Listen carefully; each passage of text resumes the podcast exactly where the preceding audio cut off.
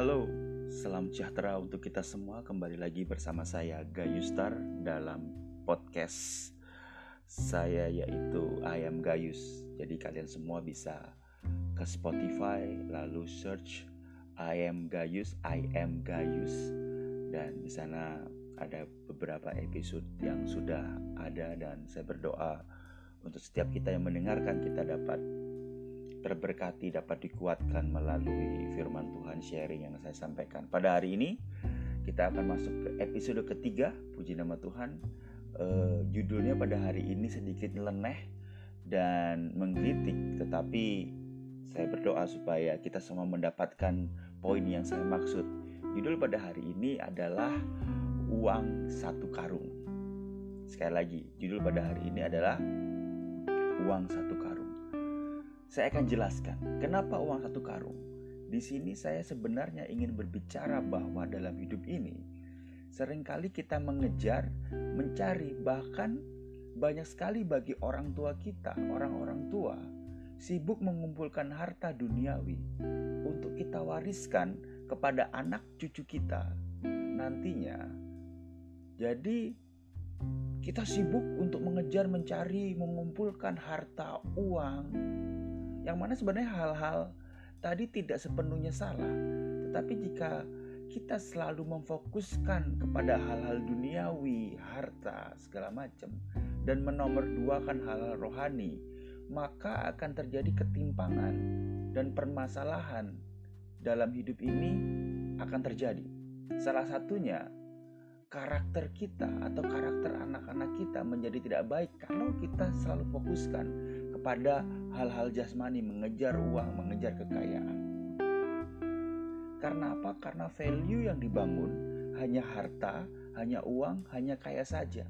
Sehingga karakter dari anak-anak, karakter kita akan menjadi tidak baik karena kita tidak memfokuskan diri kita kepada hal-hal rohani. Nah, ini yang ingin saya maksud. Jadi takutnya saat kita mempunyai uang, uang satu karung pun, kalau itu ada di tangan kita atau kita memberikan warisan kepada anak cucu kita, uang satu karung tanpa dibarengin dengan karakter yang benar, maka uang itu akan habis begitu saja dan waktu yang singkat. Kalau kita wariskan nih uang blok satu karung, atau kita memiliki, wah saya mendapatkan berkat uang satu karung. Tapi kalau karakter kita tidak baik, kita akan menghambur-hamburkannya, kita akan spend dengan tidak bijaksana, dan itu akan habis. Dan menurut survei, kalau sebuah perusahaan dibangun dengan susah payah oleh orang tuanya dan tidak dibarengin dengan karakter yang baik, maka generasi pertama Sorry, maka generasi kedua atau ketiga yang akan membuat perusahaan itu menurun atau bahkan bangkrut. Kenapa? Karena uang dan popularitas membuat kita naik ke atas, membuat kita naik ke masa jaya. Tapi karakter yang mempertahankan kita tetap di atas. Kalau popularitas dan uang tidak dibarengi dengan karakter, maka cepat atau lambat kita akan jatuh, cepat atau lambat anak kita yang kita wariskan uang itu, harta yang kita cari dengan susah payah itu akan jatuh. Sehingga penekanannya di sini adalah bagaimana saya, Anda semua, bahkan ada orang tua di luar sana, mari kita fokus kepada hal-hal rohani sehingga karakter kita menjadi lebih baik. Firman Tuhan pada hari ini dari Amsal dua puluh delapan ayat dua puluh berkata begini. Orang yang dapat dipercaya mendapat banyak berkat, tetapi orang yang ingin cepat menjadi kaya tidak akan luput dari hukuman. Sekali lagi, Amsal dua puluh delapan ayat dua puluh berkata begini. Orang yang dapat dipercaya mendapat banyak berkat, tetapi orang yang ingin cepat menjadi kaya tidak akan luput dari hukuman. Nah, ada dua hal yang harus kita ingat dari ayat di atas berkenaan dengan uang, harta, dan karakter yang baik yang tadi saya jelaskan. Yang pertama itu begini, saudara. Ber, berkat dalam hidup dipengaruhi oleh karakter kita. Ingat value ini, bahwa berkat dalam hidup dipengaruhi oleh karakter kita. Dikatakan dalam Amsal dua puluh delapan ayat dua puluh a berkata begini, orang yang dapat dipercaya mendapatkan banyak berkat. Jadi value-nya adalah yang pertama, berkat dalam hidup dipengaruhi oleh karakter kita. Iya, saya tahu berkat datang dari Tuhan. Iya, saya tahu. Tapi kalau kita punya tidak punya karakter, maka berkat itu tidak akan mengalir dengan mudah. Kalau kita punya karakter yang baik, maka berkat akan lebih mudah mengalir. Orang yang dapat dipercaya dalam bahasa aslinya adalah faithful atau setia, teguh dan stabil. Jadi di ayat itu berkata orang yang dapat dipercaya itu adalah orang yang setia, orang yang teguh, orang yang stabil. Jadi kalau kita eh, menjadi orang yang dapat dipercaya, mau disebut sebagai orang yang dapat dipercaya, maka kita harus mempunyai karakter yang setia, yang faithful, yang teguh, yang stabil. Dikatakan orang yang dapat dipercaya mendapatkan. Nah, ini menarik saudara. Mendapatkan itu berarti dikelilingi, surround. Atau mendapatkan itu berarti begini, orang yang dapat dipercaya mendapatkan cukup. Jadi pada saat kita punya karakter yang baik, kita dikelilingi atau cukup mendapatkan berkat. Nah, setelah saya pelajari kata berkat itu, blessing itu sangat menarik, yang artinya berkat bisa berkat jasmani, uang, kekayaan, tapi berkat juga bisa dikatakan pada saat kita menyukakan hati Tuhan dengan karakter kita, maka itu juga disebut berkat. Berkat juga bisa diartikan kedamaian. Jadi pada saat kita hidup damai, itu berkat. Pada saat hidup kita menyukakan Tuhan, itu berkat. Jadi tidak hanya berkat jasmani. Dan yang ini yang sangat menarik. Di ayat ini kata berkat juga berhubungan dengan bagaimana kita jadi sumber berkat, source of blessing. Jadi kalau kita sumber berkat, maka kita menjadi berkat bagi sekeliling kita. Jadi di sini dapat dilihat berkat itu gak cuma uang dan kaya, tapi saat kita dapat menyukakan Tuhan, itu berkat bagi hidup kita. Kita hidup kita menyukakan Tuhan, kita memuji Tuhan, mempermuliakan nama Tuhan. Hidup kita benar di luar sana menjadi teladan, maka itu adalah berkat bagi kita. Berkat juga berbicara kedamaian hidup ini.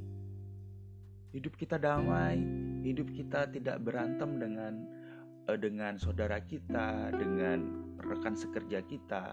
Hidup kita damai e, dalam berkeluarga, itu berkat saudara.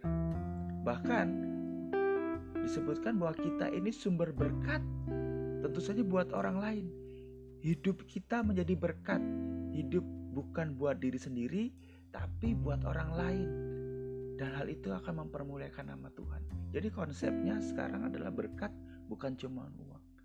Jadi kalau kita artikan nih dalam Amsal dua puluh delapan ayat dua puluh a, kira-kira begini, orang yang dapat dipercaya, yang setia, itu adalah orang yang dikelilingi dan mendapatkan banyak cukup berkat. Entah berkat jasmani, kedamaian, berkat karena kita menyenangkan hati Tuhan, dan berkat karena kita menjadi sumber berkat untuk orang lain. Dan kesemuanya itu didapat karena karakter yang baik, yang sesuai dengan firman Tuhan. Dari seluruh yang di atas yang saya jelaskan itu tadi diakibatkan karena satu, karena karakter kita baik, kita orang yang dapat dipercaya sesuai dengan firman Tuhan. Jadi yang pertama, berkat dalam hidup itu dipengaruhi oleh karakter kita. Oleh sebab itu jadi oleh sebab itu jadilah orang yang setia, rajin, pekerja keras, cinta Tuhan, cinta keluarga, tidak negatif, tidak gampang komplain. Sehingga apa? Sehingga hidup kita dikelilingi oleh berkat yang dari Tuhan. kedamaian, berkat menyukakan hati Tuhan, sumber berkat, dan tidak menutup kemungkinan itu adalah juga berkat jasmani.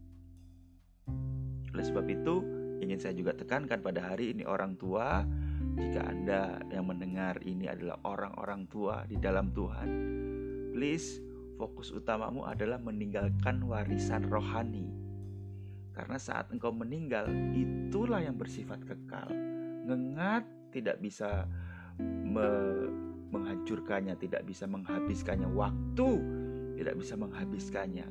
Fokuskan dirimu kepada warisan rohani. Jadi saudara, kalau saya sedang melayani ibadah penghiburan, saya selalu bilang bahwa jika yang meninggal itu adalah orang di dalam Tuhan, orang yang saya tahu setia, maka saya akan berkata pada saat saya khotbah di ibadah penghiburan, saya akan berkata begini, mari kita pada hari ini mau bagi-bagi warisan. Warisan apa? Warisan rohani yang ditinggalkan oleh almarhum kepada kita semua, kepada anak, kepada cucu.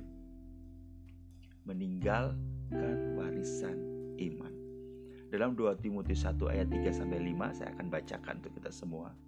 Aku mengucap syukur kepada Allah yang kulayani dengan hati nurani yang murni, seperti yang dilakukan nenek moyangku. Dan selalu aku mengingat engkau dalam permohonanku, baik siang maupun malam. Dan apabila aku terkenang akan air matamu yang kau curahkan, aku ingin melihat engkau kembali supaya penuhlah sukacita kesukaanku. Sebab aku teringat akan imanmu yang tulus ikhlas, yaitu iman yang pertama-tama hidup dalam nenekmu Louis dan di dalam ibumu Eunike, dan yang aku yakin hidup juga di dalam dirimu. Warisan iman yang ditinggalkan Louis diturunkan kepada Eunike dan akhirnya diturunkan kepada Timotius, seorang hamba Tuhan yang luar biasa, kepercayaan Paulus, seorang gembala yang luar biasa. Warisan iman tidak pernah lekang. Oleh sebab itu, mari kita fokuskan kepada warisan iman, yaitu karakter-karakter ilahi. Oke, lanjut.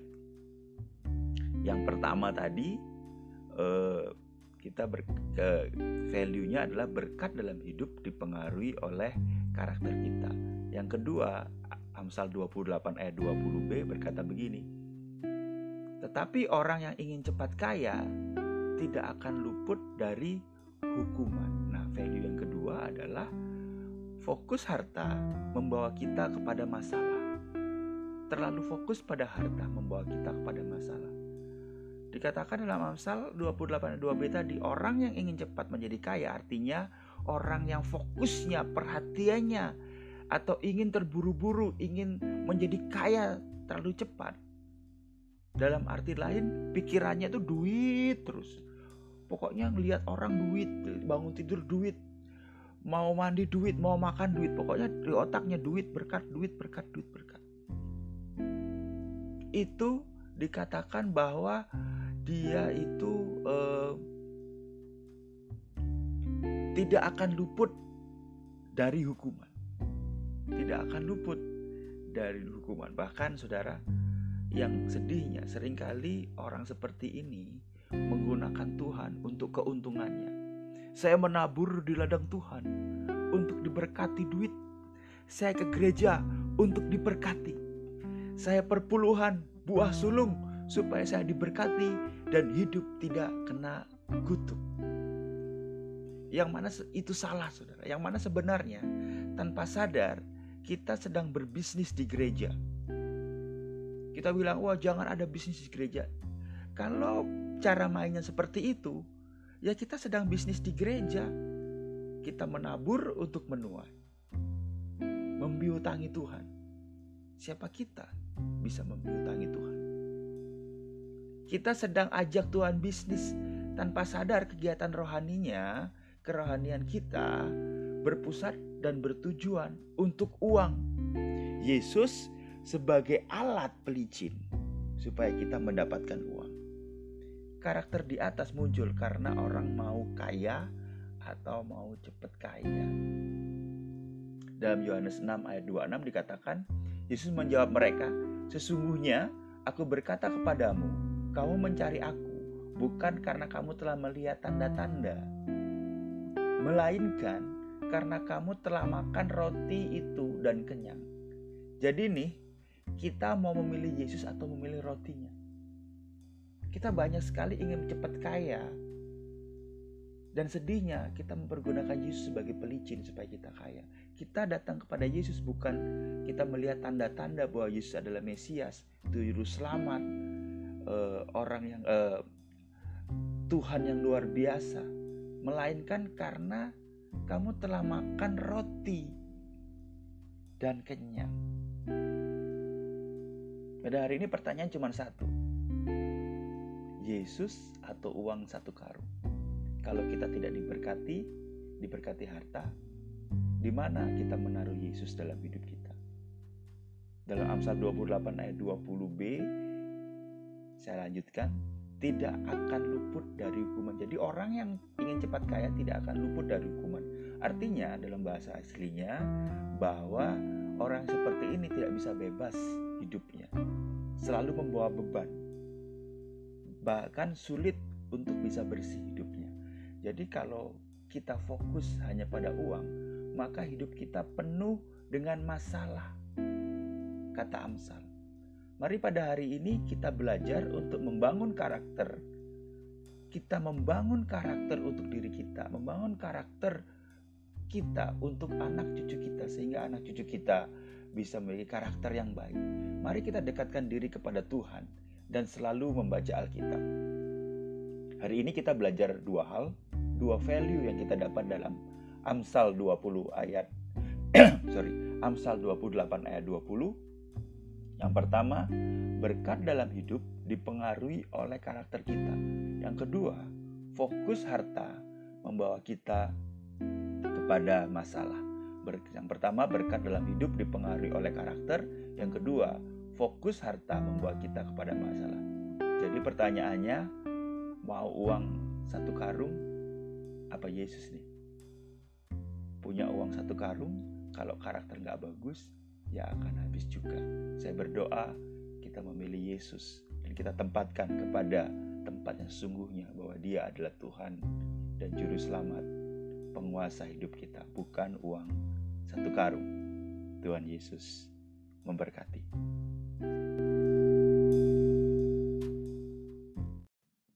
Salam sejahtera, kembali lagi dalam podcast saya, I Am Gayus. Kita sudah memasuki episode keempat, dan saya berdoa supaya podcast ini terus menjadi berkat untuk kita semua, terus menguatkan kita, dan membuat kita semakin dekat dan mengasihi Tuhan kita, Yesus Kristus. Pada hari ini saya ingin berbagi tentang satu hal yang kadangkala kita pada saat ngelakuin nggak kerasa. Pada saat kita ngelakuin sepertinya udah biasa. Tetapi hal ini sungguh sangat merusak, hal ini sungguh sangat merugikan baik orang yang berhubungan dengan kita maupun dengan kita. Karena pada saat kita melakukan hal ini, maka tanpa sadar kita menjatuhkan orang lain dan membuat orang lain rugi. Seringkali kita belajar menjadi anak Tuhan yang baik, bagaimana menjadi pribadi yang baru, bagaimana cara kita berpikir, kita diperbarui. Tetapi hari ini mari kita masuk ke hal yang lebih spesifik, lebih detail, lebih sempit. Yang mana jika kita melakukan hal ini atau kita mempelajari hal ini, lalu kita mengerti, ini akan membantu kita dalam usaha kita menjadi semakin hari semakin seperti Kristus.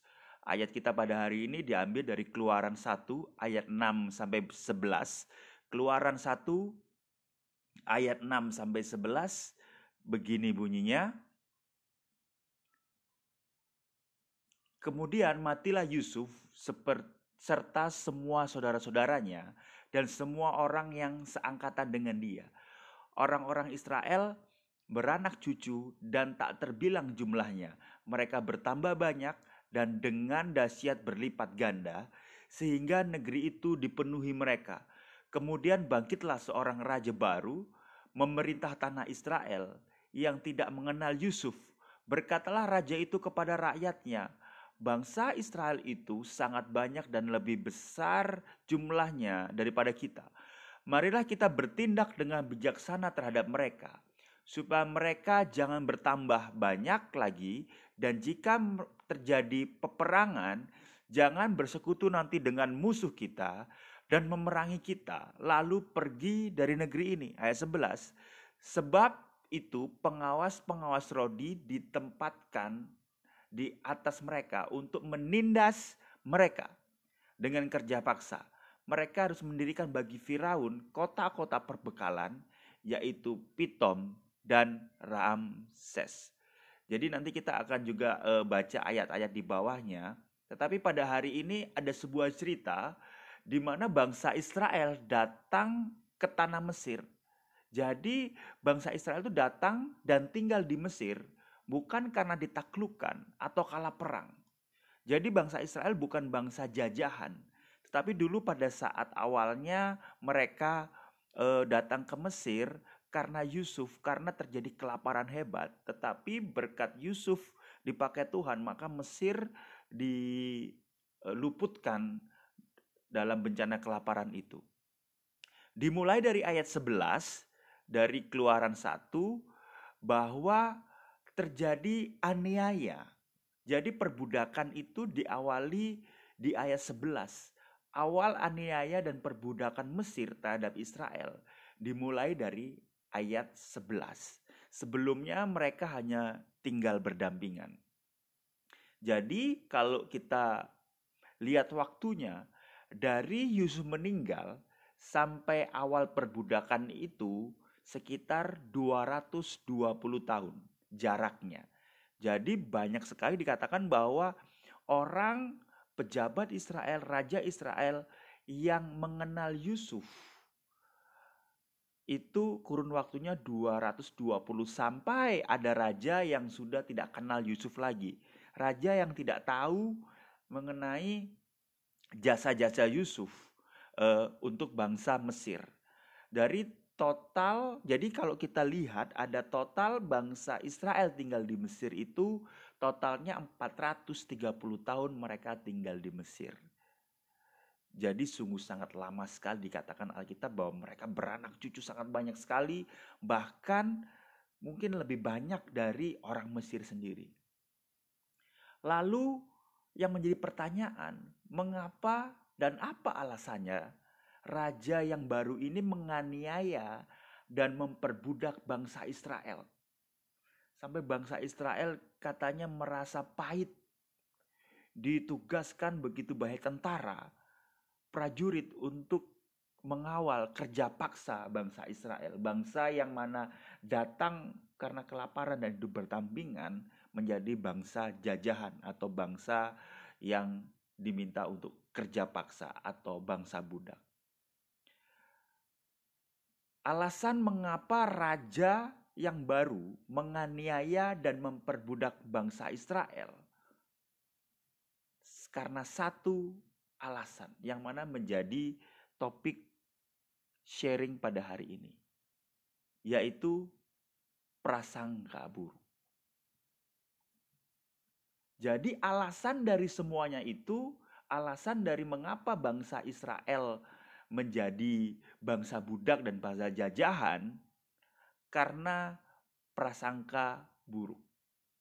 Dalam Keluaran satu ayat sembilan dikatakan, berkatalah raja itu kepada rakyatnya, bangsa Israel itu sangat banyak dan lebih besar jumlahnya daripada kita. Lihat, raja mulai berprasangka buruk. Ayat sepuluh, marilah kita bertindak dengan bijaksana terhadap mereka, supaya mereka jangan bertambah banyak lagi, prasangka buruk lagi. Jika terjadi peperangan, jangan bersekutu nanti dengan musuh kita dan memerangi kita, lalu pergi dari negeri ini. Nah, ini terjadi prasangka buruk lagi, saudara. Jadi, alasan bangsa Israel dijadikan budak karena prasangka buruk raja. Raja Mesir berprasangka buruk kepada Israel, takut bangsa Israel berkhianat kalau nanti menjadi besar. Menurut arti kata kamusnya, prasangka itu berarti pendapat atau anggapan yang kurang baik mengenai sesuatu sebelum, nah ini, mengetahui, menyaksikan, melidikinya sendiri, atau bahkan tanpa pengetahuan atau alasan yang cukup. Jadi pendapat, prasangka yang mana sebenarnya itu adalah pendapat penilaian sendiri tanpa pengetahuan atau alasan yang cukup. Nah, kita ketahui semua apa hasil dari prasangka buruk yang dilakukan oleh Raja Mesir kepada Israel. Yang pertama, memberikan pekerjaan kepada bangsa Israel, pekerjaan yang berat di ayat sepuluh sampai empat belas. Bahkan dikatakan memahitkan. Yang kedua, menggunakan para bidan untuk menghentikan laju pertumbuhan bangsa Israel. Itu di ayat lima belas sampai ayat enam belas. Dikatakan Raja Mesir juga memerintahkan kepada bidan-bidan untuk menolong perempuan Ibrani, seorang perempuan bernama Sifra dan yang lain bernama Puah, katanya. Apabila kau menolong perempuan Ibrani pada waktu bersalin, kamu harus memperhatikan waktu anak itu lahir. Jika anak-anak, jika anak laki-laki, kamu harus membunuhnya. Tetapi jika anak perempuan, bolehlah ia hidup. Jadi hasil dari prasangka buruk raja itu memberikan pekerjaan kepada bangsa Israel yang sangat berat, bahkan memahitkan. Yang kedua, menggunakan bidan-bidan untuk menghentikan laju pertumbuhan bangsa Israel. Yang ketiga, tentu saja membunuh bayi laki-laki dan melemparkan ke Sungai Nil. Jadi ngeri loh. Karena prasangka buruk kepada orang lain, maka hal-hal jahat itu bisa muncul, saudara-saudara. Makanya kita harus hati-hati dengan prasangka yang buruk. Karena dapat membuat kita melakukan sesuatu yang buruk atau bahkan tidak adil kepada orang lain.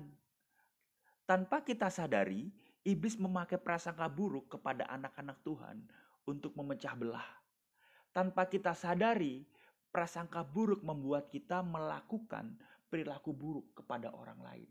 Yang mana prasangka buruk belum tentu benar. Contoh, Kain berprasangka buruk kepada Habil, lalu Kain membunuh Habil.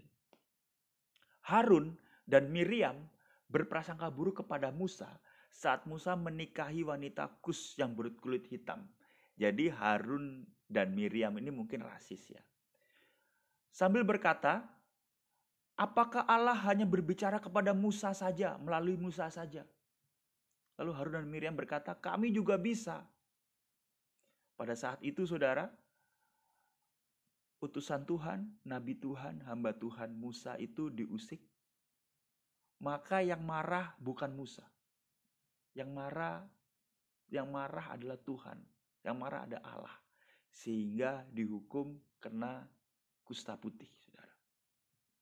Kita seringkali mendahulukan prasangka buruk dalam mengenal orang. Atau saat menghadapi suatu masalah, dan kecenderungannya yang kita ambil adalah sisi negatifnya. Kita berprasangka buruk. Kita seringkali mendahulukan prasangka buruk. Kalau kenal orang, ih orang ini gini gak ya? Orang itu gini tuh ya. Tentu saja kita perlu hikmat untuk bisa mengenal orang dan menilai orang. Hari ini kita belajar mengapa sih prasangka buruk itu bisa terjadi. Yang pertama, prasangka buruk terjadi karena kita tidak kenal. Raja baru itu tidak kenal Yusuf dan tidak kenal bangsa Israel, sejarah bangsa Israel. Bagaimana Yusuf menyelamatkan bangsa Israel, eh, sorry, menyelamatkan bangsa Mesir dari kelaparan. Bagaimana Yusuf itu adalah pahlawan nasional. Bagaimana Yusuf itu menyelamatkan bangsa Mesir dari kepunahan. Ayat delapan dikatakan, Keluaran satu ayat delapan, kemudian bangkitlah seorang raja baru memerintah tanah Mesir yang tidak mengenal mengenal Yusuf. Kenapa sih prasangka buruk bisa terjadi? Karena tidak kenal. Masalahnya banyak orang yang sok kenal, kepo, atau mau mencampuri urusan yang bukan urusannya. Tidak kenal, makanya berprasangka buruk. Terlalu gampang menilai orang. Ih, dia itu kayaknya. Ih, dia itu kelihatannya. Jadi banyak banget uh, orang gak kenal tapi menilai. Yang didasarkan oleh kayaknya, kelihatannya. Ih, dia bertato. Pasti berandalan. Menilai dari penampilan dan muka. Ih, mukanya Judas. Gayanya kayak orang kampung misalnya. Ih, dia jalan sama om-om. Ih, itu om-om jalan sama A B G. Yang mana padahal itu papanya atau anaknya. Kita berprasangka buruk karena kita tidak kenal orang itu. Oleh sebab itu, kenal dulu dong. Baru bisa menilai. Karena ada pepatah mengatakan tak kenal maka tak sayang. Saya pribadi sering banget sih salah dalam menilai saat kita atau kita kenalan sama seseorang. Saya pribadi saat bertemu dengan orang pertama kali, kadangkala timbul prasangka buruk itu. Makanya mari kita perbaiki ini. Oleh sebab itu, maka kita harus kenal orang itu, baru kita bisa mengerti dan menilai. Tanpa menghakimi, tanpa berprasangka buruk pada saat kita kenal pertama kali. Oleh sebab itu, bagi suami istri, jika engkau masih selalu berprasangka buruk kepada suami, kepada istri, kepada anakmu, dikit-dikit berprasangka buruk, dikit-dikit dicurigai, dikit-dikit kayak menilai, wah pasti suamiku begini, pasti istrimu begini, wah orang tuaku begini, wah anakku begini, maka sebenarnya engkau belum mengenal dalam mereka. Suami yang selalu berprasangka buruk kepada istrinya, engkau belum mengenal istrimu. Istri yang berprasangka buruk pada suaminya, maka istri engkau sebenarnya belum mengenal suamimu.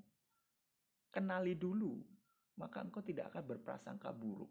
Paling enggak engkau menilai dari fakta yang ada tanpa men- dan tidak menilai berdasarkan kecurigaan, katanya, dan halusinasimu. Makanya kalau ada orang yang negatif sama kita, orang yang berprasangka buruk sama kita, anggap aja mereka gak kenal sama kita. Mereka gak tahu kita. Anggap aja begitu. Karena kalau enggak, maka kita kepikiran, maka kita membuat, maka hal itu membuat stres. Yang kedua, kita berprasangka buruk karena tidak secure atau takut tidak aman. Merasa terancam. Dikatakan di ayat sembilan sampai sepuluh, jumlah mereka besar, mereka takut berkhianat. Pada saat kita gak secure, kita tidak aman, maka timbul iri hati, merasa kurang, merasa tersaingi. Oleh sebab itu diperlukan hati yang besar untuk menerima orang lain yang mungkin lebih baik daripada kita. Karena bagaimanapun selalu ada yang lebih baik daripada kita. Ada langit di atas langit. Ada yang lebih tinggi daripada yang kita anggap tinggi. Oleh sebab itu mari kita belajar dan tingkatkan diri daripada kita tidak secure, takut, tidak aman sehingga kita berprasangka buruk. Mari kita bersyukur akan apa yang ada dalam diri kita. Oleh sebab itu kita gak bisa tuh merasa paling berpengalaman, meremehkan yang lain, jadinya berprasangka buruk dan menjatuhkan. Wah, aku ini udah pelayanan sudah lama.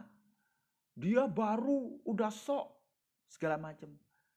Kita merasa tidak secure, makanya kita berprasangka buruk. Orang yang diliputi prasangka buruk itu, maka gula pun terasa pahit, saudara-saudara.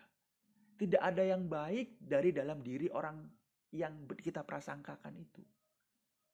Banyak istri-istri tidak secure, takut suaminya kena wanita lain. Takut begini, takut begini. Oleh sebab itu, daripada berprasangka buruk, maka fokuslah kepada dirimu para istri-istri untuk menjadi istri tidak hanya yang baik, tapi menjadi istri yang mempesona. Zaman sekarang itu harus mempesona. Pakai parfum, bersih, segala macam. Oleh sebab itu daripada engkau berprasangka buruk dengan suamimu, lebih baik engkau menjadi istri yang baik dan mempesona.